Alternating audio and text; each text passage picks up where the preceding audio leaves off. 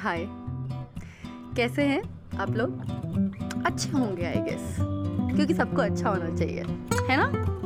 तो मेरा नाम सलोनी है, सलोनी मिश्रा। वैसे तो पॉडकास्ट के लिए सरकास्टिक वर्जिन है।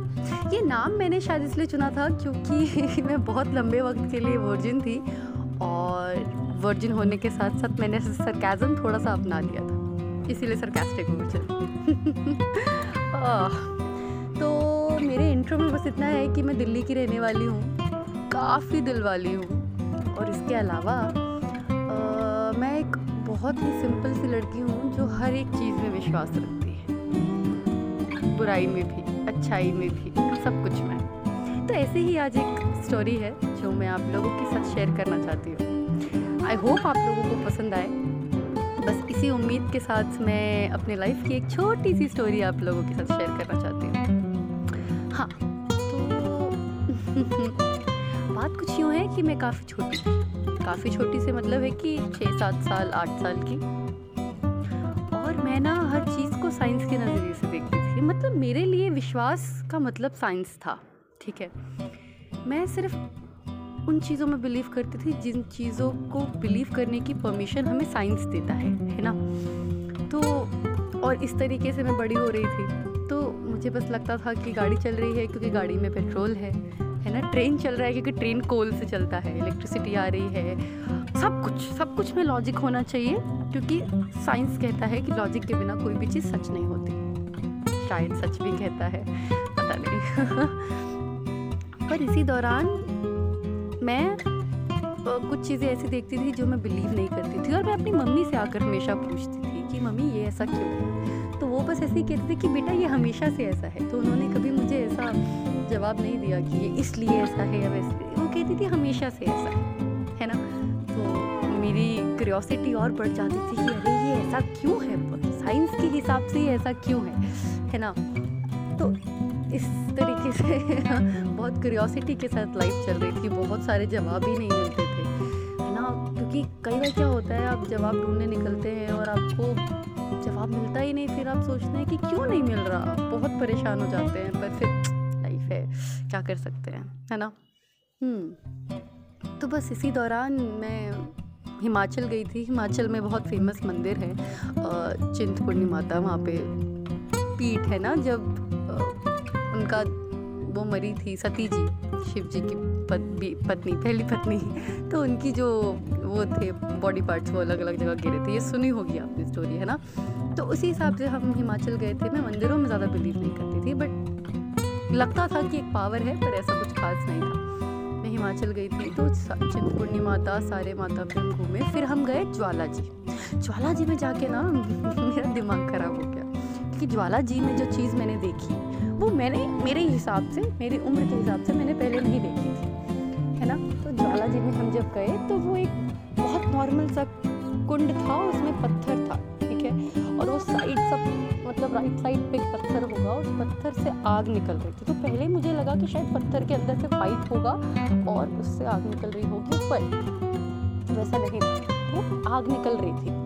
और सब मतलब सब वहाँ पे जो आ रहे थे, वो एक लोटे में जल लेकर आते थे, वहाँ चढ़ाने के लिए। तो और जो पंडित था, वो लिटरली वो जल लेकर उस ज्वाला जी मतलब वो आग को बुझा रहा है। और वो आग बुझ ही नहीं रही है, उल्टा लोटे में सबके आग लग रही है देन वो आग बुझा के सबको लोटा दे रहा है। था लाइक ओह, ये कैसे हुआ? इसका कुछ तो लॉजिक होगा, अगर चलो माना भी कि हो सकता है वो पाइप से पत्थर कनेक्टेड हो और आग निकल रही हो, पर वो आग पानी से बुझेगी तो सही। और वो पानी एकदम नॉर्मल था, क्योंकि हम नदी से पानी लेके जा रहे थे तो वो पानी बहुत नॉर्मल था। मुझे ये समझ ही नहीं आया पानी आग पे कैसे, है ना?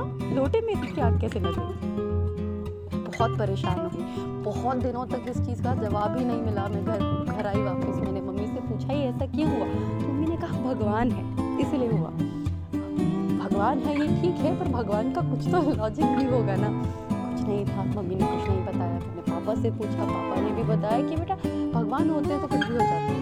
मैंने बहुत सारी आंटी से पूछा, टीचर से पूछा, उन्होंने बोला अरे, उनका ट्रिक होता है, वो ऐसे हो जाता है। और ये सब पर कुछ कोई करेक्ट आंसर नहीं दे रहा था। बहुत परेशान थी मैं। फिर इसी दौरान, दो साल के बाद मेरा मुंबई जाना हुआ। मैं करीब 11-12 साल की रही हूँ मुंबई गई। तो मैं मुंबई जब गई तो हमने सब जगह घूमा और फिर हम घूमने गए थे हाजी अली। हाजी अली बहुत फ़ेमस वहाँ का वो है, दरगाह।